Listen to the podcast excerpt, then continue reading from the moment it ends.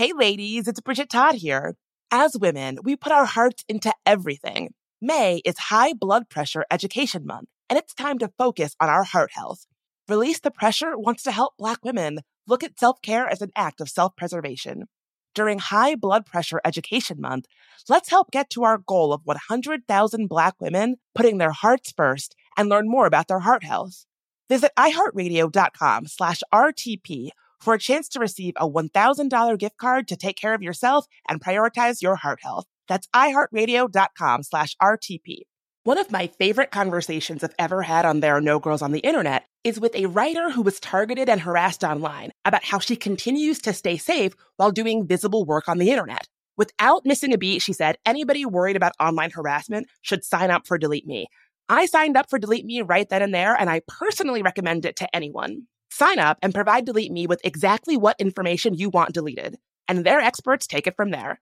Take control of your data and keep your private life private by signing up for Delete Me. Now at a special discount for our listeners. Today, get 20% off your Delete Me plan when you go to joindeleteme.com slash no girls and use promo code no girls at checkout. The only way to get 20% off is to go to joindeleteme.com slash no girls and enter code no girls at checkout. That's joindeleteme.com slash no girls code no girls. My dad works in B2B marketing, but I never really knew what that meant. Then one day, my dad came by my school for career day and told everyone in my class he was a big MQL man. Then he just kept saying things like, the more MQLs, the better, over and over. My friends still laugh at me to this day. I think it means marketing qualified lead. One thing's for sure I'll be known as the MQL man's kid for the rest of my days. Why couldn't you just be a fireman or a lawyer? Why? You ruined my life, Dad. Not everyone gets B2B, but LinkedIn has the people who do. And with ads on LinkedIn, you'll be able to reach people based on job title, industry, likelihood to buy, and more. Start converting your B2B audience into high quality leads today. We'll even give you a $100 credit on your next ad campaign. Go to linkedin.com slash customer to claim your credit. That's linkedin.com slash customer. Terms and conditions apply. LinkedIn, the place to be, to be. Hi, it's Bridget Todd, host of There Are No Girls on the Internet. Listen, technology has made our lives easier in some ways, but it's also made us homebodies, scrolling mindlessly. Well, you get the point. Let Rails to Trails Conservancy unstick you from home. When you get out on a trail and get to walking, you'll feel so good. Trust me. You'll see that being out on the trail is so much more than a day outside. It's good for your soul. Get ideas for getting outside on the trail from Rails to Trails Conservancy, the nation's largest trails, walking, and biking advocacy organization. Visit railstotrails.org slash iHeart and on social media at Rails to Trails. We are so invested in this idea of, of gender and you know that of, you know, that it really is more important to us to sort of uphold rigid ideas around gender and what it is than even to make money right we are willing to lose money um, in order to to uphold this this system There Are No Girls on the Internet is a production of iHeartRadio and Unbossed Creative. I'm Bridget Todd, and this is There Are No Girls on the Internet. Something I have long been stunned by are all the different ways that things like misogyny and really rigid assumptions around things like gender hurt everyone, not just women. Now, some ways are super obvious, but others are a little more subtle like the ways misogyny has held back innovation when it comes to technology. In her fantastic book called Mother of Invention How Good Ideas Get Ignored in a World Built for Men, Swedish journalist and author Katrine Marçal uncovers how misogyny has stalled innovation. And she starts by looking at the history of the wheelie suitcase. So, we've had the wheel for some 5,000 years, and we've had suitcases since the 19th century but we didn't get technology to put wheels on suitcases until the 70s. Why? Frustratingly, the answer lies in gender. Katrine explains what it tells us about all the different ways that gender assumptions have held us all back. It's this classic mystery of innovation um, that many economists have talked about, which is that we invented the wheel 5,000 years ago and we apply this technology of the wheel to a lot of things throughout the ages. with you know at least one very famous exception, which was um, the suitcase. Actually, suitcases didn't get wheels until 1972, which was after we put two men on the moon. So this has been this mystery of, of innovation. How was this possible? We think we're so clever. We maybe we tend to focus too much on the technically difficult problems like putting two guys on the moon and, and these obvious solutions. You know, let's combine this 5,000 year old technology of the wheel with this problem of the suitcase being quite heavy and awkward to carry, and you have a great product. You know, why didn't anybody sort of see that earlier?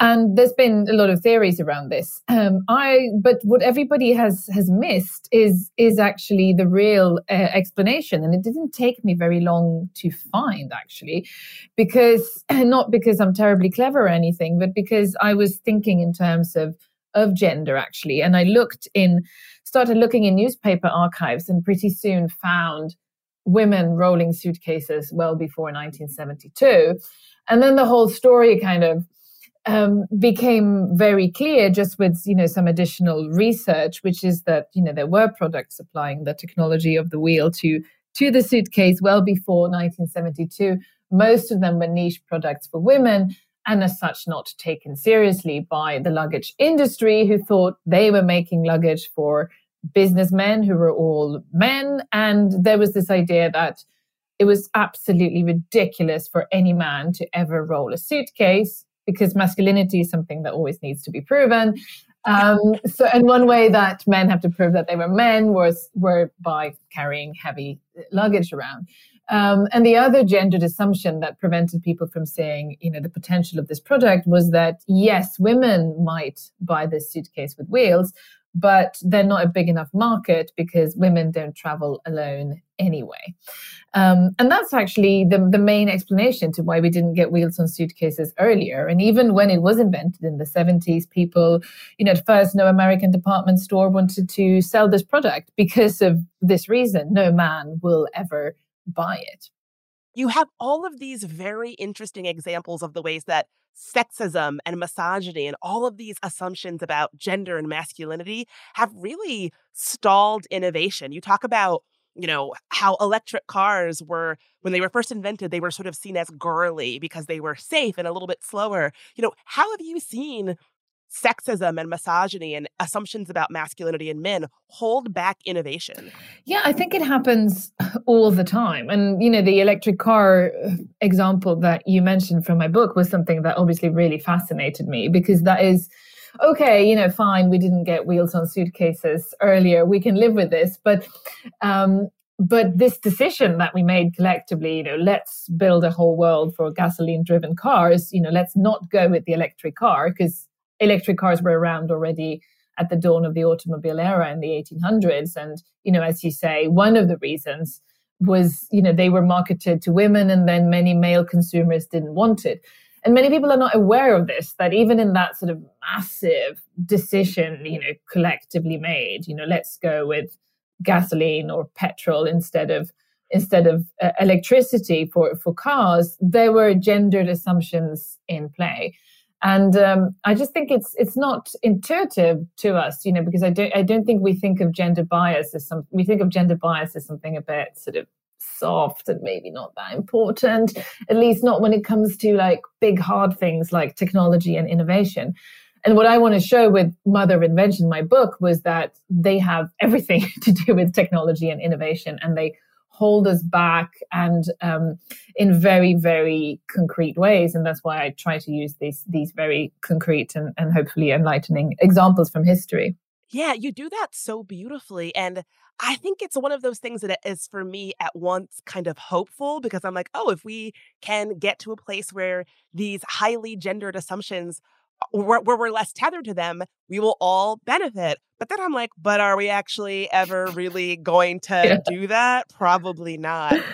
I'm so happy that you said the book made you hopeful because a lot of people, so it's been translated into quite a few languages. It was originally written in Swedish. I am Swedish, but it's um uh, and so many people have written to me saying that the book made them really really depressed, uh, which was not my my sort of idea when writing it at all because I wanted to make it into this sort of hopeful story of you know look we're we're actually just innovating with at least one hand tied behind our backs and look at all the potential we could unleash if we did things differently uh, but I think because I do go quite deep into history and I talk about, you know, how the definition of technology has always followed our definition of masculinity and how whenever women have created technology, we don't see it as technology. And I go quite deep in the book. And I think many people have taken that as, oh my gosh, these problems, they go so far and so deep, thousands of years of history, the whole way we look at technology and innovation.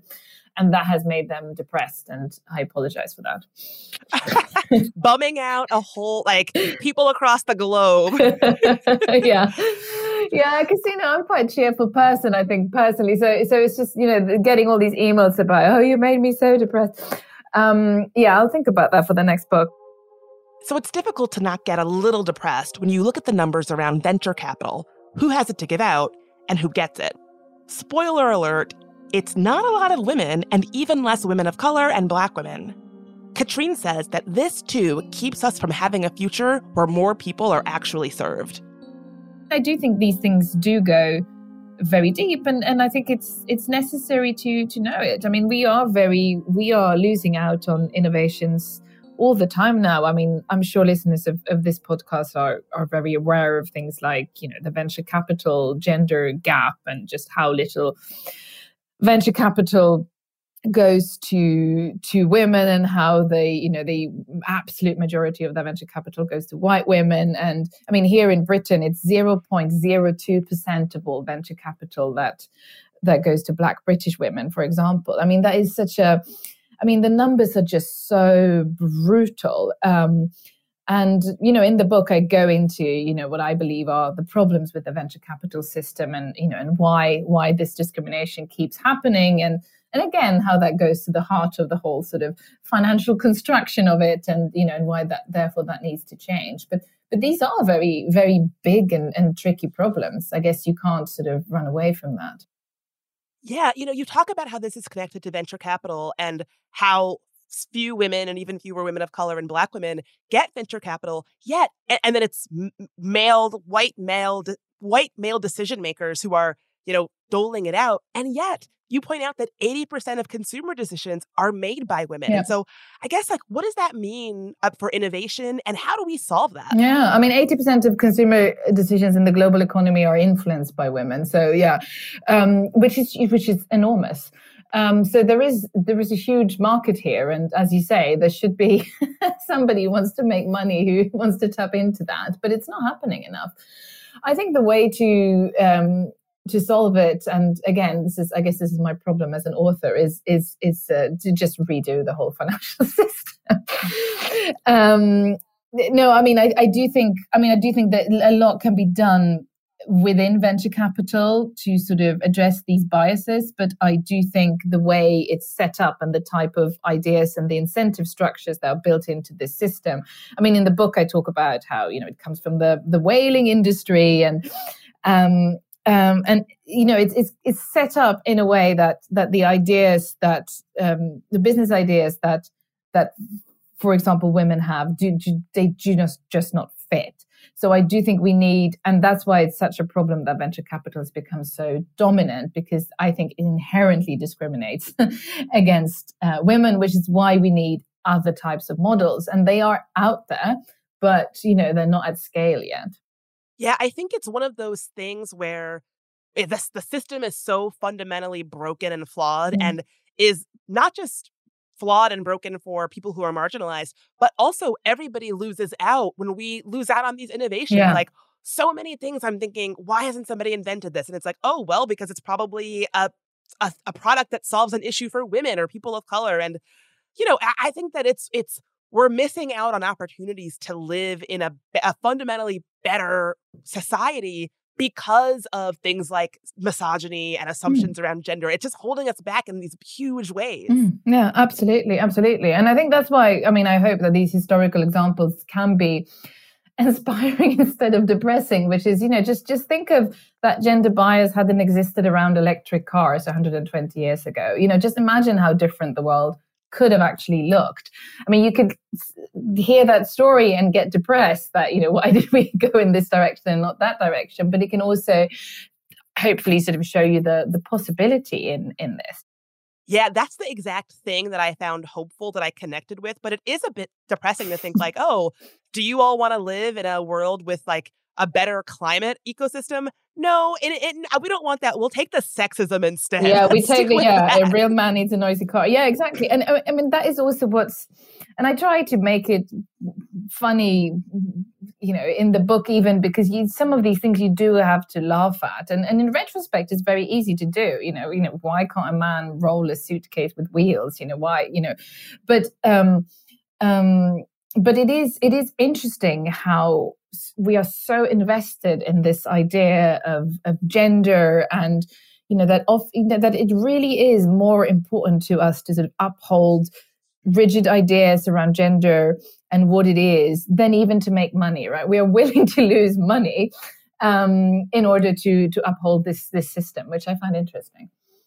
It's it is wild like oh I, I completely agree with you. Like our our blind allegiance to these arcane systems and rigid arcane systems that are not serving us, it will never cease to surprise me. Mm, mm, mm. Yeah, and I think we're all. I mean, in, in, many ways, we're all all guilty to it. I think we, remember we all have these these biases, and that's why it's it's important to look at them. And I do think it's it's it's well worth um, one's time to to connect them to things like technology and innovation, because I think that is just not done enough. And there's the whole way we we look at the history of it. You know, like historians have, you know, pointed out, feminist historians have pointed out, you know, we talk about the Stone Age and the Bronze Age and the Iron Age, but they are based on technologies invented by men. There were technologies in these eras invented by women, but they, we don't see them as technologies. You know, why don't we talk about the rope age or the string age instead of the stone age? You know, you could argue that string or rope, which is you know a technology you know they think women invented, is actually more important than some kind of weapon made from stone because you know you have rope, you have string, you can tie things together, you can make fishing nets, you can carry things in bundles. But you know we don't think of that as technology because you know, for different reasons. And, you know, the same with cloth or weaving or um, ceramics, which are technologies and innovations largely developed by by women throughout throughout history, but but we don't see them as as technology, and and this creates this whole history of of innovation where it looks like everything important ever was invented by a white man. And and it looks like that because the definition of technology has always followed our definition of, of masculinity. I mean when women were basically inventing software that wasn't thought of as as technology. And that was not that many decades ago. And then when men started doing it it became you know terribly important and very technical and paid much more and viewed in a different way. And that's what happens all the time yeah, I, that's one of my favorite points that you make in the book that we have, you know, the Bronze Age, the Iron Age, but no Ceramic Age mm. or the Flax Age. And it's just this association with femininity. Like mm. this, uh, you know, our, our first episode of, the, of this podcast, we talked to um, Claire Evans, this amazing technological historian who talks about how women were the first computers, like yeah.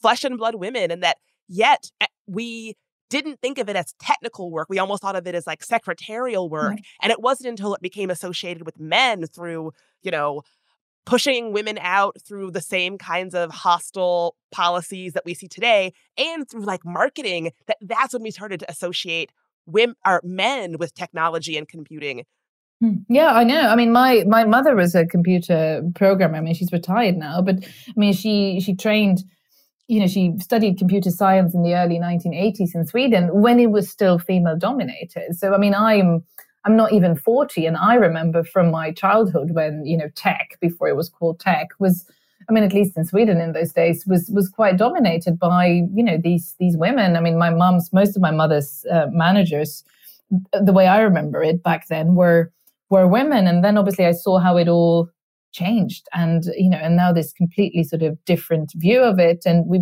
we kind of erased the history i think many people even within the industry don't even know about that or the first computer programmers being women here in in britain during the war and yeah it's um it's just it, I think it's very depressing, particularly that story. And I'm really glad you had um, had that on the on the podcast because it's. Um, it's just we need to we need to tell that story because it's actually very very recent and we've already forgotten about it let's take a quick break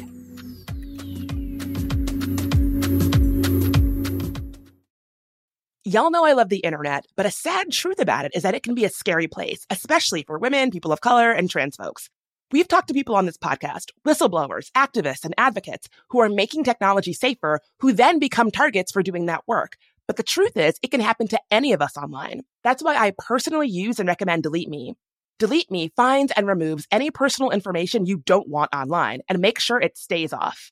Sign up and provide Delete Me with exactly what information you want deleted and their experts take it from there.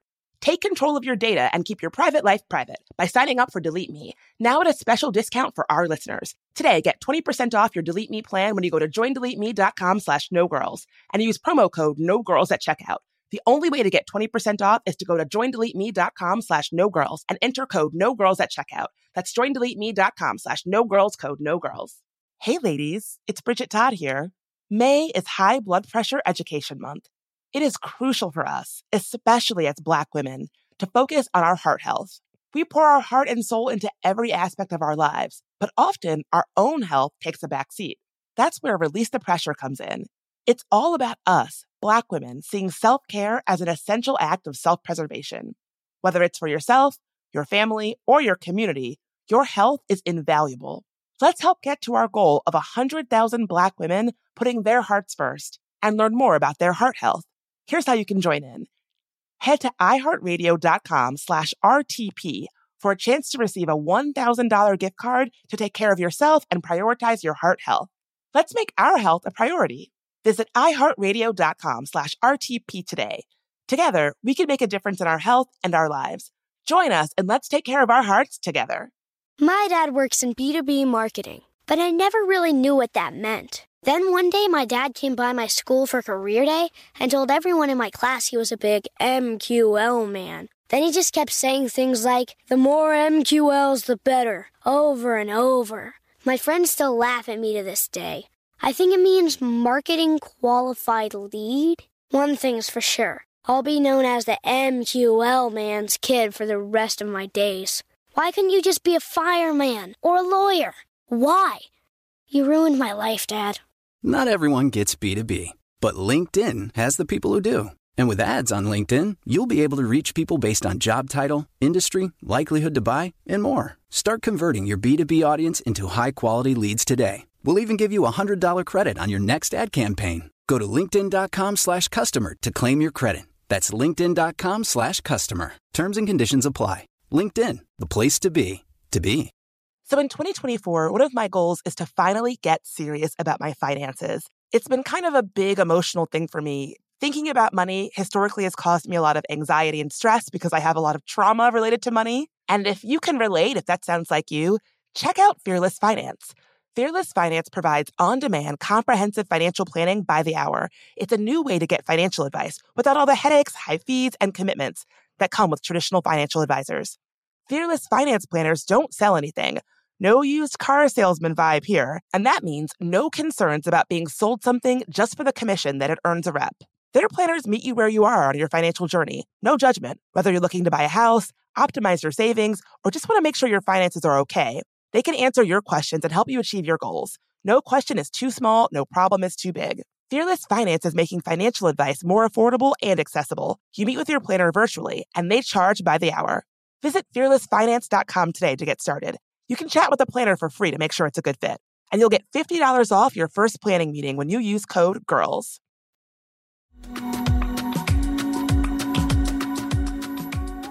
And we're back.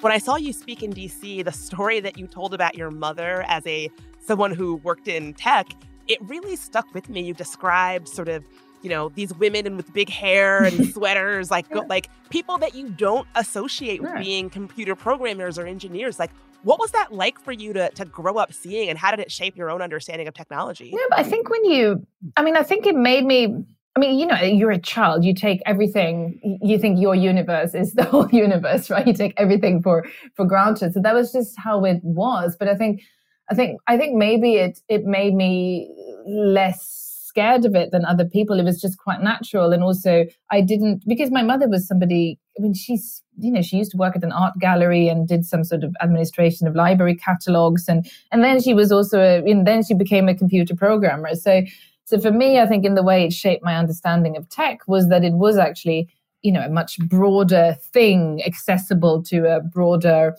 type of personality than than this, you know, white man in a in a hoodie that was then obviously in the 90s very very influential um, later on. So I guess that shaped me less than than other people and and and I and also I guess it, it ended with me writing this book, Mother of Invention. I guess I wouldn't have done that with, without my without that experience and and you know and just growing up in the tech industry without realizing what it was yeah i love that i mean it's it's kind of like a legacy that your mom has set up. I mean, even the title of the book, "Mothers of Invention." Yeah. It's, it's I, I, love that. Yeah, I know, and you know, and obviously, I mean, I did, I did do coding and and all of that. I, I wasn't that good at it, but but it was it was it was something that um, we just did.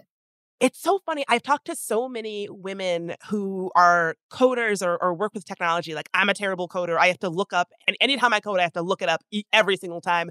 But how many of them got started because of something that we code as sort of feminine, right? Mm. Like a lot of women and girls got involved in programming through things like MySpace or Neopets, these little girly games that you could learn simple code to, to customize and make your own that we solidly think of as like, oh, just girls playing around. But here in 2022, a generation of girls say that those kinds of experiences are what gave them the the the launch pad to to dive into these like harder tech skills. And so it's just so fascinating the things that we feminize and masculinize and how when you break out of those those rigid binaries so much more is possible. A whole world of possibility really opens up. Yeah and you know and how, how computer programming used to be compared with you know cooking from a recipe you know when it was seen as feminine and not high status you know. Are you are you good at uh, following instructions? Are you good at cooking from a recipe? You know come become a programmer when they were trying to recruit women. Um, and you know and it kind of makes sense. It is a bit like cooking from a from a recipe, but but uh, you know you can see how it was that metaphor was used. But just like you you know, but it's the metaphor you use or the context you put these skills in, or how you what you even see as a skill is is very gendered. And I do go into sort of the economic consequences of that in the book, you know, and how historically when men are good at something, it's immediately seen as a technical skill. And when women are good at something, you know, for different, you know, for any reason, just because they're allowed to do it, we tend to see it as much more of a natural feminine ability. So it's not allowed to become like a technical skill. So even when women were were in computing, it was seen like, oh, that's like an extension of their feminine nature of, you know, being meticulous and following instructions it's not allowed to be seen as a skill. And then when the men come in, it's suddenly, oh, it's a skill. This requires a, a particular type of brain, particular type of personality. And then the, and it's very technical. And then the economic logic comes in. And oh, of course, if something is a natural ability, you know, that's just, you know, why should we pay you well for it? Well, if something is a skill, yeah, of course we should pay you well. Um, so there's like an economic logic on top of that that ends up having huge consequences on the labor market because you know we know that the main reason why women in less than men is because of the gender segregated nature of, of all labor markets where you have you know men in some professions and women in some professions and the female dominated professions always tend to be paid less. And that actually has to do with a lot of it of that structure of the labor market has to do with how we historic what we historically saw as a technical skill and not and how that connects with gender. I'm curious this is kind of a, a curveball question. Is that the case in places like sweden as well? As an american i have this perhaps incorrect idea of like sweden as this gender utopia where everything is great. Is, is that all? Is it also the case there?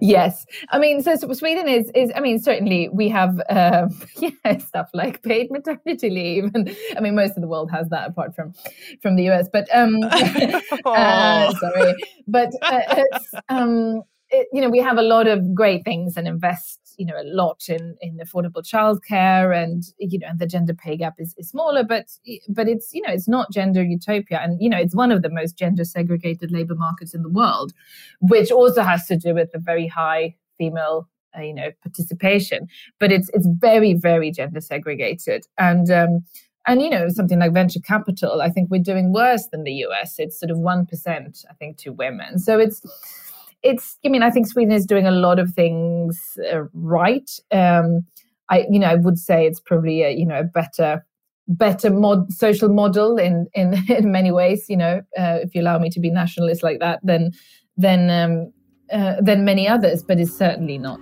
not perfect. More after a quick break.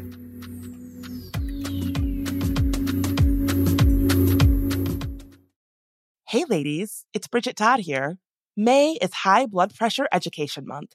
It is crucial for us, especially as Black women, to focus on our heart health. We pour our heart and soul into every aspect of our lives, but often our own health takes a back seat. That's where Release the Pressure comes in. It's all about us, Black women, seeing self care as an essential act of self preservation. Whether it's for yourself, your family, or your community, your health is invaluable. Let's help get to our goal of 100,000 Black women putting their hearts first and learn more about their heart health. Here's how you can join in. Head to iheartradio.com slash RTP for a chance to receive a $1,000 gift card to take care of yourself and prioritize your heart health. Let's make our health a priority. Visit iheartradio.com slash RTP today. Together, we can make a difference in our health and our lives. Join us and let's take care of our hearts together. So in 2024, one of my goals is to finally get serious about my finances. It's been kind of a big emotional thing for me. Thinking about money historically has caused me a lot of anxiety and stress because I have a lot of trauma related to money. And if you can relate, if that sounds like you, check out Fearless Finance. Fearless Finance provides on demand, comprehensive financial planning by the hour. It's a new way to get financial advice without all the headaches, high fees, and commitments that come with traditional financial advisors. Fearless Finance planners don't sell anything. No used car salesman vibe here, and that means no concerns about being sold something just for the commission that it earns a rep. Their planners meet you where you are on your financial journey. No judgment. Whether you're looking to buy a house, optimize your savings, or just want to make sure your finances are okay, they can answer your questions and help you achieve your goals. No question is too small, no problem is too big. Fearless Finance is making financial advice more affordable and accessible. You meet with your planner virtually, and they charge by the hour. Visit fearlessfinance.com today to get started. You can chat with a planner for free to make sure it's a good fit. And you'll get $50 off your first planning meeting when you use code GIRLS. Hi, it's Bridget Todd, host of There Are No Girls on the Internet. Listen, technology has made our lives easier in some ways but it's also made us homebodies, scrolling mindlessly. Well, you get the point. Let Rails to Trails Conservancy unstick you from home. When you get out on a trail and get to walking, you'll feel so good. Trust me. You'll see that being out on the trail is so much more than a day outside. It's good for your soul. Get ideas for getting outside on the trail from Rails to Trails Conservancy, the nation's largest trails, walking, and biking advocacy organization. Visit railstotrails.org slash iHeart and on social media at Rails to Trails. Happy Pride from Tomboy X, celebrating pride in the queer community all year. Queer founded, queer run, and the makers of the original boxer briefs for women, creating sustainable size and gender inclusive underwear, swimwear, and loungewear for all bodies so you feel comfortable in your own skin. Tomboy X just dropped their Pride 24 collection Obsessively fit tested for all day comfort in sizes 3 extra small through 6X. Visit tomboyx.com.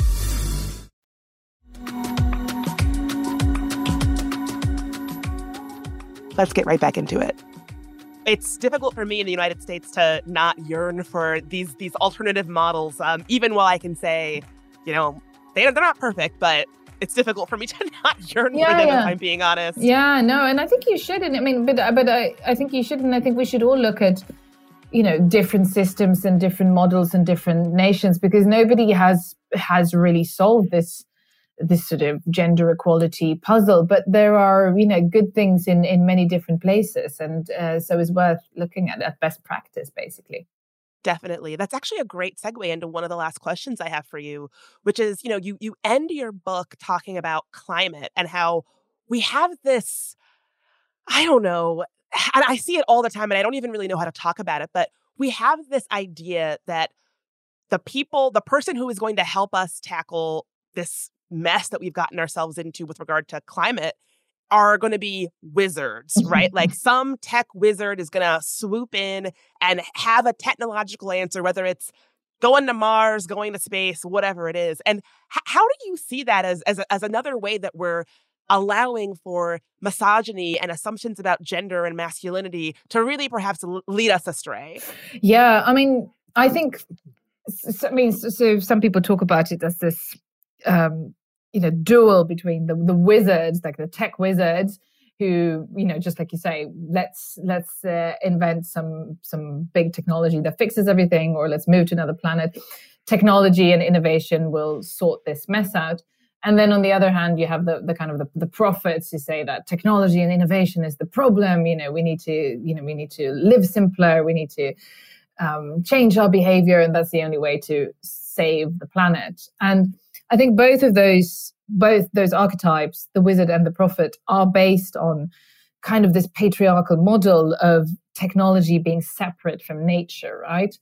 Um, and and I think fundamentally that is the problem here. It's um, it's you know because they're not separate, and this idea that technology is this force that we use to to sort of control nature or extract things from nature where where the earth basically becomes this giant container of energy that we can just take and take from is very problematic. And so i don't think technology and innovation is is the problem because i do think it can it can and should have a different relationship to and with nature and contextualize itself as as part of that. And and i think and this you know one of the i mean the whole book is about things that we view as feminine and therefore um, look down upon. And one of the biggest thing is obviously you know nature right? Mother earth that's the feminine that should be kind of um, controlled by you know masculine forces of of technology.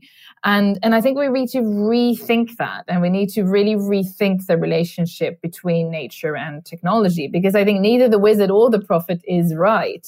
I think technology and innovation is certainly part of of, of this solution but but that type of technology innovation needs to needs to work with nature and see itself as part of nature in a in a completely different way. And that is a big paradigm shift and i do think it has a lot to do with with gender and how we how we sort of you know insist on gendering the world in in ways that are not very constructive when you look down at the horizon do you see things getting better or worse like are you hopeful for the future when it comes to these things I mean, right, with the climate change right now, it's, it's I mean, it is tricky to be to be. I mean, you know, I'm in Europe. It's you know there's a big war in the Ukraine, and it's you know it's led to you know Germany firing up all this coal, not all this coal plant, but burning burning a lot of coal, and you know you can see you know lots of investments going into fossil fuel because of you know energy security issues that have arisen you know around the the war, and you know certainly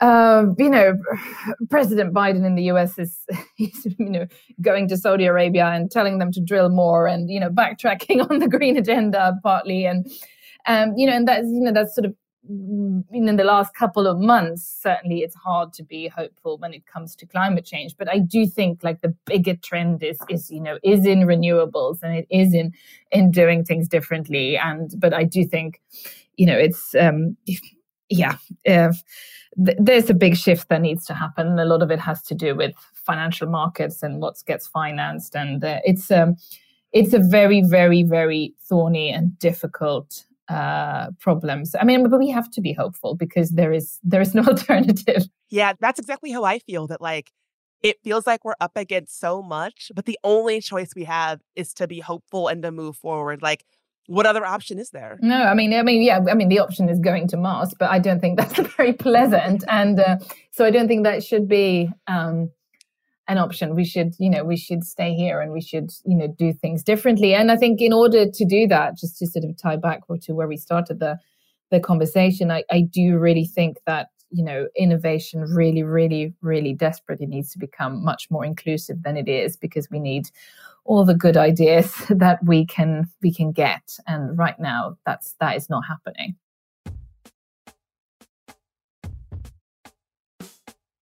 So, if you listened to last week's podcast, you know that I've been a little bit bummed with everything in the news lately. It's just been a lot uh, here in the United States. And so I am looking for things, actively looking for things on the internet that bring me joy or a laugh or honestly just a little bit of distraction. I don't care how small they are. I don't care how petty they are. I don't care how silly they are. I want to hear about them.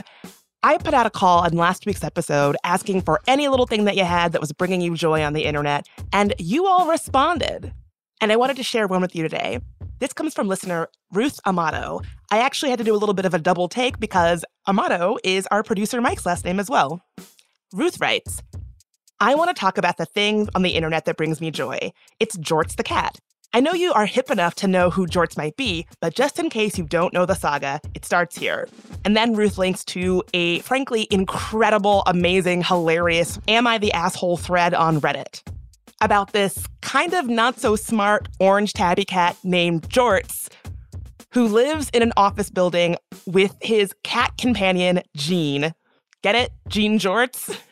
Basically, Jorts is not so smart, which I think is common of orange tabby cats, or at least the assumption around orange tabby cats, and causes all kinds of problems for Jean. Ruth writes, Naturally, the internet went wild for sweet, simple Jorts and his ever helpful, long suffering coworker, Jean. Now, this is where most people might cash in on their, found, their newfound fame, but the humans who work with Jorts and Jean have decided to go in a different way and use their celebrity for good. The Jorts Twitter account, which boasts over 200k followers, advocates for unionism and other social justice issues while also being adorable. Whenever I've had a hard day, I check out Jorts Twitter and it hits the sweet spot between class war and cute cats, which is definitely the sweet spot where I like to exist as well. Ruth, thank you so much for sharing this little piece of internet joy with me. And listeners, I want you to keep them coming. What on the internet is bringing you joy? I want to know about it. I want to hear about it. Please share it with me. Thanks so much, Ruth.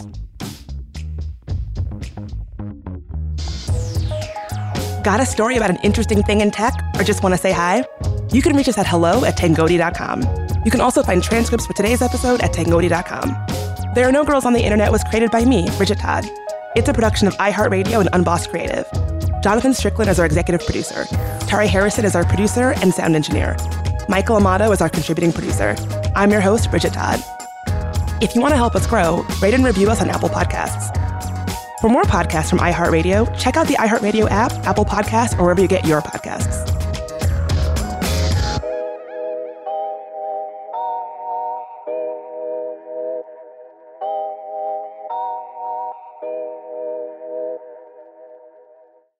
Hey, ladies, it's Bridget Todd here. As women, we put our hearts into everything. May is High Blood Pressure Education Month, and it's time to focus on our heart health. Release the Pressure wants to help Black women look at self care as an act of self preservation. During High Blood Pressure Education Month, let's help get to our goal of 100,000 Black women putting their hearts first and learn more about their heart health. Visit iHeartRadio.com slash RTP for a chance to receive a $1,000 gift card to take care of yourself and prioritize your heart health. That's iHeartRadio.com slash RTP. Hi, it's Bridget Todd, host of There Are No Girls on the Internet. Listen, technology has made our lives easier in some ways, but it's also made us homebodies, scrolling mindlessly. Well, you get the point. Let Rails to Trails Conservancy unstick you from home. When you get out on a trail and get to walking, you'll feel so good. Trust me you'll see that being out on the trail is so much more than a day outside. It's good for your soul. Get ideas for getting outside on the trail from Rails to Trails Conservancy, the nation's largest trails, walking, and biking advocacy organization. Visit railstotrails.org slash iHeart and on social media at Rails to Trails. Looking for hair removal tools that not only deliver smooth results, but also empower you with a sense of complete control? Enter Conair Girl Bomb your secret weapons for smooth, sleek results made just for women. From the ultimate Girl Bomb grip and professional grade blades, you don't have to compromise and settle for less. Conair Girl Bomb equips you with the precision and power previously reserved for men's grooming tools. So take your hair removal routine to the next level with Conair Girl Bomb. Available at ConairGirlBomb.com or a retailer near you. With the new Dexcom G7, you can achieve better diabetes results without painful finger sticks. It sends your glucose numbers to your compatible phone or watch, so you can always see where you are and where you're heading. See how food and exercise affects your glucose, making it easier to spend more time in range and lower your A1C. Take control of your diabetes with the number one recommended CGM brand. It's easy to get started today at Dexcom.com. That's Dexcom.com. Dexcom data on file 2023. If your glucose alerts and readings from the G7 do not match symptoms or expectations, use a blood glucose meter to make diabetes treatment decisions. For a list of compatible devices, visit Dexcom.com slash compatibility.